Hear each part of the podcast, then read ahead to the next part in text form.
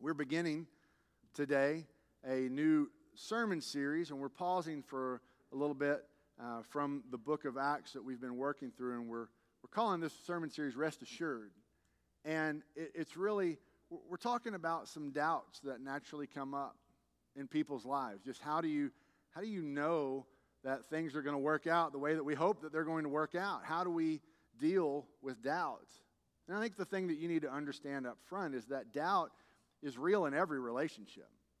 And so, why we would see it any differently in our relationship with God um, is, is a little bit curious to me, but it's natural for people to think that I have some doubts maybe at times about my relationship with God or about how this works or what it means to be a Christian or am I a Christian or how does all this supposed to go together? And so we want to pause here for a little bit over the next couple of weeks and, and deal with this and talk about some things that Scripture teaches us about knowing the person of Jesus Christ and having confidence in the faith that we put in Him. Now, something that's really simple uh, to think about when it comes to doubt, you have to understand this doubt is very personal. We may wrestle with it in different ways, uh, we may deal with it at different times. I think it'd be kind of foolish if anybody would stand up and say, Well, I've never doubted about this. No, we, we have questions, we have doubts. But maybe some of us are a little bit further along the road. Some of us maybe are just dealing and wrestling with these. But you understand this about doubt? Oftentimes, when we doubt, what we're doing is we're, we're taking a projection of our fears, of our understanding, of our limitations, and we're projecting this onto somebody else and we're seeing it like a mirror and we're thinking that, well, there's no way that this could happen because I can't see how it would happen, and so therefore they can't make it happen. And, and so we begin this process of doubt. And so we project our fears and our limitations onto somebody or something else, and we think, well, this causes me to doubt because I don't understand how it works. kind of like somebody built my house, there's plumbing in it. I don't know how it works, but I just know that I turn on that shower and it happens at times, but I doubt that I would know how to fix it if it ever went wrong. You know what I mean? So there's some times when we look at our limitations and we look at what other people do, we doubt sometimes how it works. But here's how it works. We know in depth, think about this. You know in depth exactly what's going on in your mind. you know what you're thinking, you know what you're feeling, and then we know our shortcomings, we know our fears, and then when we look at ourselves, now think about this. When we look at ourselves, we're going to have moments of doubt because we know we're not perfect we know we have shortcomings. So, the essence of doubt is when we begin to look at ourselves so much so that it causes us to skew our view of everything else. And we just get all this fear that wraps up in us that I'm just not sure how this is going to work out. I don't know how I can rest at night. I don't know. But here's the deal you're not in control of everything. And so the more that you look at you, all it's going to cause you to do is to doubt more and more. And so we need to learn what do we do with our doubts? Where do we place them? How do we deal with our doubt. And I would say when it comes to our faith in Christ, the easiest way for me to put this is that we need to learn to live our life like a big old thank you card. You ever had somebody just do something for you or maybe give you a gift that went beyond anything that you could possibly think of or was just a little bit overwhelming for you? And then you sit down to write that thank you card and you're like, thank you and you seem, it just seems inadequate for what you've received. And it seems almost silly to look at them and go, well, thank you for this thing that I could have not possibly done for myself or afforded on my own or done this or couldn't have made it through this without you. And you just write some simple words. But honestly, when it comes to our faith in Christ, we need to learn to live like a thank you card because we understand that God has done things for us that we could never do for ourselves. And we live then our life as a response to what Christ has done for us, but we do not live our life in such a way that we're trying to earn God's love, which He has already given us. You see, when we confuse those two things and we start trying to look at ourselves and we think, how can I live and what can I do and what is it that I have to do to be able to make sure that all of this is all right, you are going to end up at doubt 100% of the time because you're looking at it through the lens of how you see your limitations and how you see your fears and how you see these things working out and you're projecting those onto a perfect Savior and it doesn't work. And so we want to talk about this this morning. I want to invite you to open your Bible to John chapter 10. John chapter 10, beginning in verse 22. I want to walk you through this passage here and see a little bit about what's happening and then take the very specific words of Jesus and lay them out for us so that we can understand our faith in Christ or the opportunity for faith in Christ in a fresh way this morning. It says in verse 22 Then the festival of dedication took place in Jerusalem, and it was winter. Jesus was walking in the temple in Solomon's colonnade. The Jews surrounded him and asked, How long are you going to keep us in suspense? If you are the Messiah, tell us plainly. Now, let's just pause right here in this story. Let's get a picture of what's going on. The people who have surrounded Jesus have what I believe is a very legitimate question, right? If you are the Messiah, would you just tell us this plainly? And perhaps you would look at a story like this and you'd say, Yeah, I'm kind of in line there. I wish Jesus would just find a way to just, yeah, just tell us this plainly. But when you have a little bit more of depth of understanding of exactly what's happening here, here's, here's the true picture Jesus is walking in the temple. And these Jews who show up are the, are the Jewish leaders. And this group of Jewish leaders are actually very frustrated with Jesus because Jesus is growing this following and he's teaching things that are different than what these Jewish people have been teaching. And so they're very frustrated. And so when we see these words and it says the Jews surrounded Jesus, it wasn't just they came alongside and all gathered around waiting to hear what Jesus was going to say. No, no, this picture is an ambush. This picture is Jesus is walking and somebody steps in front of him. And the others gather around him. And they're looking at him and they're frustrated with him and they're going, Look, we've had enough of this. We need you to tell us something. Are you the Messiah or not? Let's get on with it. And the reason that they were confronting Jesus in this way is because they were looking for Jesus to say something that would be considered blasphemous or that would be considered against their laws so that they would have reason to kill him.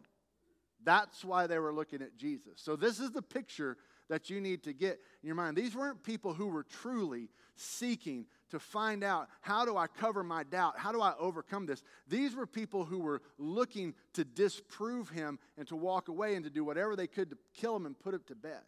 So you need to understand sometimes there are people who doubt because they're truly seeking, and sometimes there are people who are doubting because they're simply trying to protect what it is that they believe is working for him. And if they were to give their lives to Jesus, they're going to have to give up some of these things. So sometimes the source of our doubt is not coming from a very sincere place at all. And so that's true with these people. But look at what Jesus says. I did tell you. I love that. I did tell you, and you don't believe. Jesus answered them, The works that I do in my Father's name testify about me. But you don't believe because you're not my sheep. My sheep hear my voice. I know them, and they follow me. I give them eternal life, and they will never perish. No one will snatch them out of my hand. My Father, who has given them to me, is greater than all. No one is able to snatch them out of the Father's hand. I and the Father are one. So there's something really powerful that Jesus says here. First of all, he says, Look, I've already, already told you this. This is plain. And he says, You want to know how plain it is? Look at what I'm doing. Because when you look at what I'm doing, there's no way that you could sincerely doubt the answer to the question that you're asking me. So, Jesus, his words here, he says, The works that I do in my Father's name testify about me. Now, listen to this, because we're going to talk about this a little bit more next week. Um, there's my teaser for you to come back. So, the works that I do in my Father's name testify about me. Jesus said here something very profound. He said that the works that Jesus is doing is a demonstration of a truth. So the works that are happening in the life of Jesus are a demonstration of a truth that is happening, that is true. And I think that leads, honestly, for us, if we were to understand this, the works, the things that are being produced in our life are a truth that say something about our life. The things that are actually being produced and done, and we can see in our life, say something about what we believe, about how we choose to live. They say something about these things. And this is what Jesus is saying. He goes, Not only have I already told you, but then all you have to do is you just look. And if you look at the things that I'm doing, and if you listen to what I'm saying to you, you would naturally come to the place where you would go, You are who you say you are, God, and you can do what you say that you can do. But yet you're just trying to look for reasons to doubt and reasons to trap me. So let's look real quickly then at what Jesus said about how we can know. How do we rest assured? How do we know that we have a sincere and genuine faith in Jesus Christ? The first thing is this Jesus says it real clear My sheep hear my voice. So, you want to know how to rest assured? I hear his voice. I hear the voice of God. Now, isn't that funny how in our culture just recently that some people think that that's a mental illness? But that's just absolutely not true. God loves us so much that he sent his son Jesus Christ to the cross in our place so that we could have forgiveness of sin and so that we could have a restored relationship with God. You see, God created us to live in his perfection, to care for his creation, and to live in relationship with him. And it would bring us fulfillment and it would bring him glory. And then when we sinned, we separated ourselves from God, and there had to be payment for that sin. And so he sent Jesus Christ to the cross as payment for that sin so that we could have a restored relationship. If you are in a relationship with someone, you communicate with them. If you're in relationship with God, God communicates with you. We communicate with Him. Now, you are possibly sitting here today saying, Well, I, I don't know that I'm in a relationship with God. I don't even understand what that means. So I want to talk about the, the first maybe time you might hear His voice. You know, the, the first few times that you may hear the voice of God, sometimes it, it, it comes across in such a way that it's not always an audible voice. Now, you got to understand something about me. Here's what I believe about God He can do what He wants, when He wants, however He wants. So, to me, nothing's impossible with God. And so, if you would say, Pastor, do you mean that God can speak audibly? Well, if He wants to. You mean, Pastor, God can speak to me in my heart? If He wants to. You know, God, can, can, can God speak to me through a billboard? If He wants to. Can God talk to me in the shower? If He wants to. I'm just like, you're not going to catch me saying that I'm ever going to tell you that God only speaks in this way. I will tell you this God speaks. And He will find a way to communicate with you in a way that you know that it is Him. And the first time that that begins to happen, just like anybody who you're talking to for the first time, you're, you're kind of trying to decipher this. But with God, I can guarantee you there's something that's happening in your heart, and it's, it's a drawing that He's putting in your heart. And you begin to sense this feeling like there is a God, and it's quite possible that He is real. And I think that He might be saying something to me right now. And you may come to this place where you go, Now what do I do? And it's at that point in time that you have a choice you come to this place and you say, I'm going to explore this feeling a little bit more.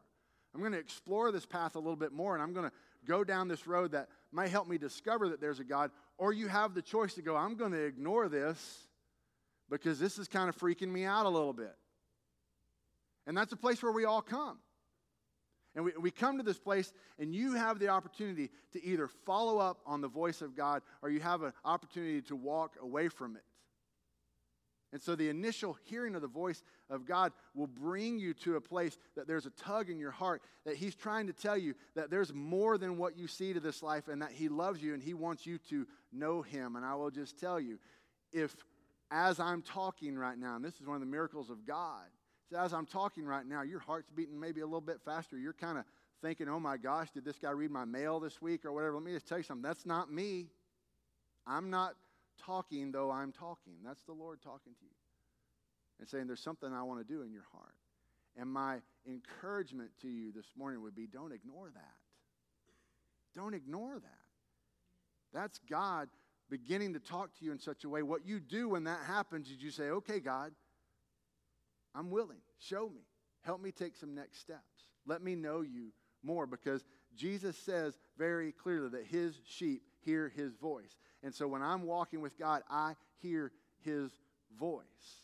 And he loves you. He wants you to know him. God is doing everything that he can to reveal himself to you. As a matter of fact, he says when he's talking to the other, these other people, Look, I did tell you, and you don't believe, but if you'll just look at what I'm doing, listen to this. You know, one of the greatest ways that people begin to recognize and hear and see the voice of God is when people who have a relationship with God stand up and tell the stories of what God has done in their heart. Because then other people can begin to see that God still does work miracles. That if He can take someone like me and He can transform my heart and He can change my life and He can put me in a place where I can know that my eternity is secure and that my faith is in Him, then He can do the same thing for you. And that's when we begin to understand that God does miracles and we can hear His voice. And so I hear his voice. Now, I want to say this God doesn't just speak to us once. I know there are many in this place who have responded to that voice of God and they continue to follow him. And I know we're talking about doubt, and this is going to come into play here in a little bit later. But I want you to, first of all, understand that when we come to know Christ and we've taken that step of, of walking with him, there is an ongoing process that happens for those of us who believe in God that we continue to try to tune our ear to the voice of God. We continue to try to learn to discern when He is speaking to us and what He is doing. That's natural for everyone because we have to learn how to hear His voice in different ways, in different contexts, because it may be something that's unfamiliar at first. You know? But I just want to tell you this the Christian faith is a very simple faith. I did not say it was an easy faith. But there's a lot of things about the Christian faith that are simple. And learning to hear the voice of God, there's actually something that's very simple here. And it is, it is undeniable that this is how you tune yourself to the Word of God. You pray and you read His Word. And there is nothing else that I can do that would accelerate this process for you or help you any better than to learn to discern and hear the Word of God other than you pray and you get in His Word. And the more that you do that, the more that you're able to discern and hear the Word of God, period. How many of you remember those ancient old things called home phones? Anybody remember that? All right? When, when you actually didn't call the person. Now, students, I want to just let you know there was a day when everybody didn't have a phone number. And it was one number and it went to the, I know y'all know that, but it's, there was, there was one phone at the house and when you called that number, it was going to ring all the phones in the house. You didn't know how many people were going to answer the phone, if they were going to stay listening to you in the other room on the phone while you're having this conversation. And you never knew who was going to pick up the phone. And so you had to have the skill, you had to be ready to interpret whatever voice was going to happen on that other line. And if for some reason you were calling the home of someone whom you wished to date, possibly, you had to be ready that her dad might actually answer the phone. And then you hang up quickly and you call back later when you hope that he doesn't answer. But there's all these type of things. I, I understand that, that when you call and you pick up these voices and they're new voices, it's hard to discern. And so there used to be something that we would play on the phone, and it was just funny to me at times. You would call the house so you knew the house you were calling. Somebody would answer the phone to you. Who is this? It was like, you know what house you called, right? Yeah, but, but who is it? Well, this is Lindell. I don't want Lindell. I want Lance. All my brothers are L's, just so I'd let you know that. So, okay, well, this is Lindell. Was Lance there? I don't And you just go this back and forth where you're trying to figure out how to get to the person that you want to get to. So, you have to tune yourself to hear the right voices. Now, what's funny is yesterday, Julie, um, I called uh, I called home. I called the Julie number, you know what I mean? And I knew it was going to be her that was answering, but I'm kind of busy. I'm driving in the car, I've got stuff going on, and I called Julie to let her know where I'm going, and she answers, and for some reason she goes, hello, you know, just kind of in a funny voice. And I was just, for, for a moment, I just went, who, huh? Who is that? What? And then she laughs, and I go, what? And she goes, oh, I'm just saying hello. I'm like, okay, you know? But it just catches you off guard when you're so tuned into a particular voice and then they do something a little different. You're like, don't do that to me. But tuning into the voice of God is like that. It's the more that you spend time with Him, the more that you're in His Word, the more that you pray, the more you'll be able to hear. And if you've never heard that voice of God, like I already described, God is doing everything that He can to communicate to you, to let you know that He is who He is, says He is, and He can do what He says He does. And what we see here is this picture. He's already telling you plainly, and if you will look around and listen to the stories, you will see that God is at work, and He is very real, and He is very alive in this world today. So you can hear His voice. My sheep hear my voice. And then He says something else. The next words that He says, My sheep hear my voice, I know them. So you need to understand this that He knows me. Jesus says, I know my sheep. I have not done farming ever in my life. I have been to farms, I've been around farms. It's a pretty amazing thing that when I go out there and I see a herd full of cattle or a herd full of sheep, here's what I think in my mind cow, cow, cow, cow, cow, cow, cow, cow, cow, cow, cow. But if you talk to the farmer or if you talk to the shepherd, it's like, well, there's Tank and there's Bessie and there's the, and they got they they know them, and they know the difference between them. And I'm just going cow cow cow cow cow, because I have no connection here. And so we see this that Jesus knows his sheep. That means that Jesus knows his follower. That means that Jesus knows you. Jesus knows you. Now I want to tell you something that every one of us understand this, but I just want to point it out. When I say the words that God knows you, it is very comforting and very terrifying all at the same time. Because the first thing that happens most of the time when people say that they know you is the things that pop into your head aren't, oh, well, they probably know this. You're probably thinking, I hope they don't know that. That's probably the first thing that pops into our mind. So while it's comforting to know that there is a God who created you, He loves you, and He knows you, at the same time, it's a little bit terrifying to go that there's a God that created you and He knows you.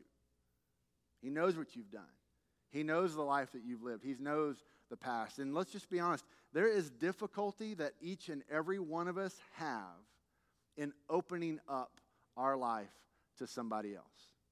When we share about ourselves, with somebody else. It's like we are taking a piece of us and we are handing it to somebody else.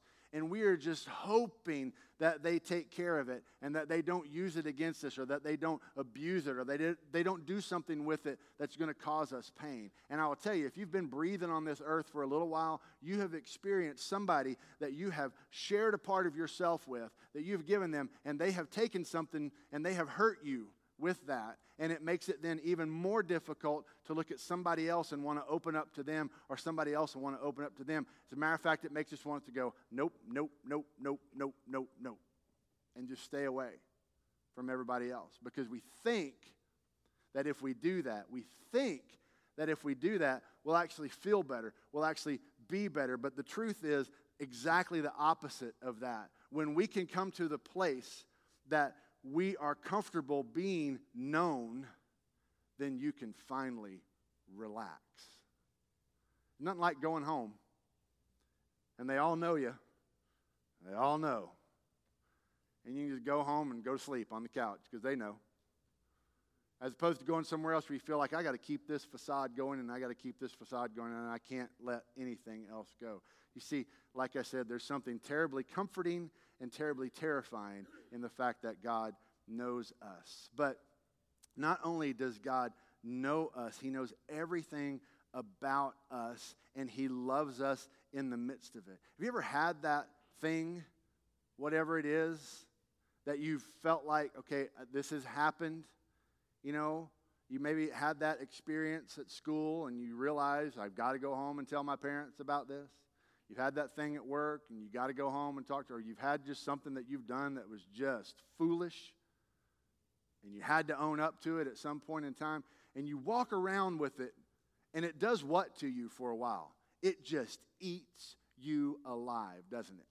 because you're going, I don't want anybody to know this. I don't want to share this. And every fear starts rolling around in your head that if I tell somebody else this, they're going to hate me. They're not going to like me. This is going to happen. And, and, you, mm, and you're just sick to your stomach. But I will tell you that many times I have experienced this burden that's on me. And then when I finally sit down with whoever I need to share with, and I go, I've just got to share this with you. I have also had not only the experience of somebody taking and not doing the right things with that, I've had the wonderful experiences of somebody going, Well, let's deal with this. Let's figure this out. Let's move on. And now that's a person that just has done nothing but drawn me closer to them because I go, They know me, but yet they love me in the midst of it. Now, here's the good news 100% of the time, Jesus does it right.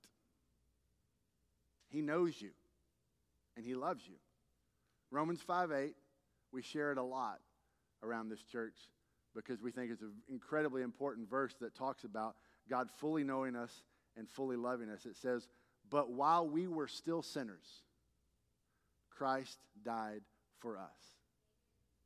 And so, what that means is while we were fully known and all the bad things that we had done, Christ's response to that was not, Oh, I can't believe that. Christ's response to that was, I know you, but I want you to be my sheep, and so I'm going to demonstrate this to you in only the way that it can possibly be done by laying my life down to say it doesn't matter what you've done, I just want you to know and walk with me. And so when we hear the words that Jesus says, that he knows me, yes, it might be a little unnerving, but my prayer would be that it would cause you to want to draw closer to Him because God meets you every time at that difficult point in your life with love and with understanding. And when you finally come to that place in your life that even though you understand that you're fully known, that you can kind of get past that and you can say it's okay to be fully known. Actually, it's relieving to be fully known. And so now, what can I do in response to this? It leads to the last thing that Jesus said. Jesus said, They follow me. So if you want to rest assured, I follow him.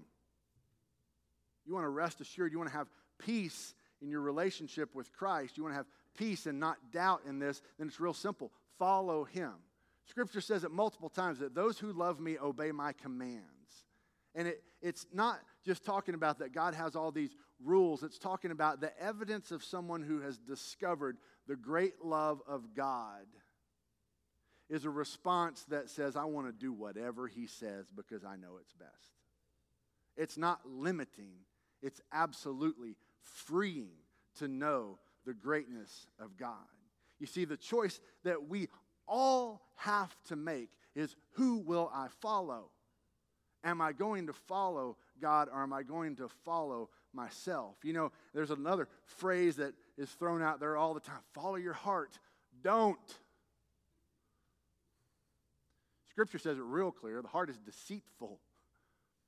And so when we live in a world that, that tries to prop up this idea that, I mean, just whatever you want to do, that's okay. Just whatever you're feeling, you just do that. No. Jesus says, My sheep follow me because they know that this is the best thing for them. And so when you look at your life, the ultimate question that you have to ask yourself is simply this Am I following Jesus? If you are doing what you can to follow Jesus, then you are his sheep. He knows you. And the guarantee that it says right here I give them eternal life. They will never perish.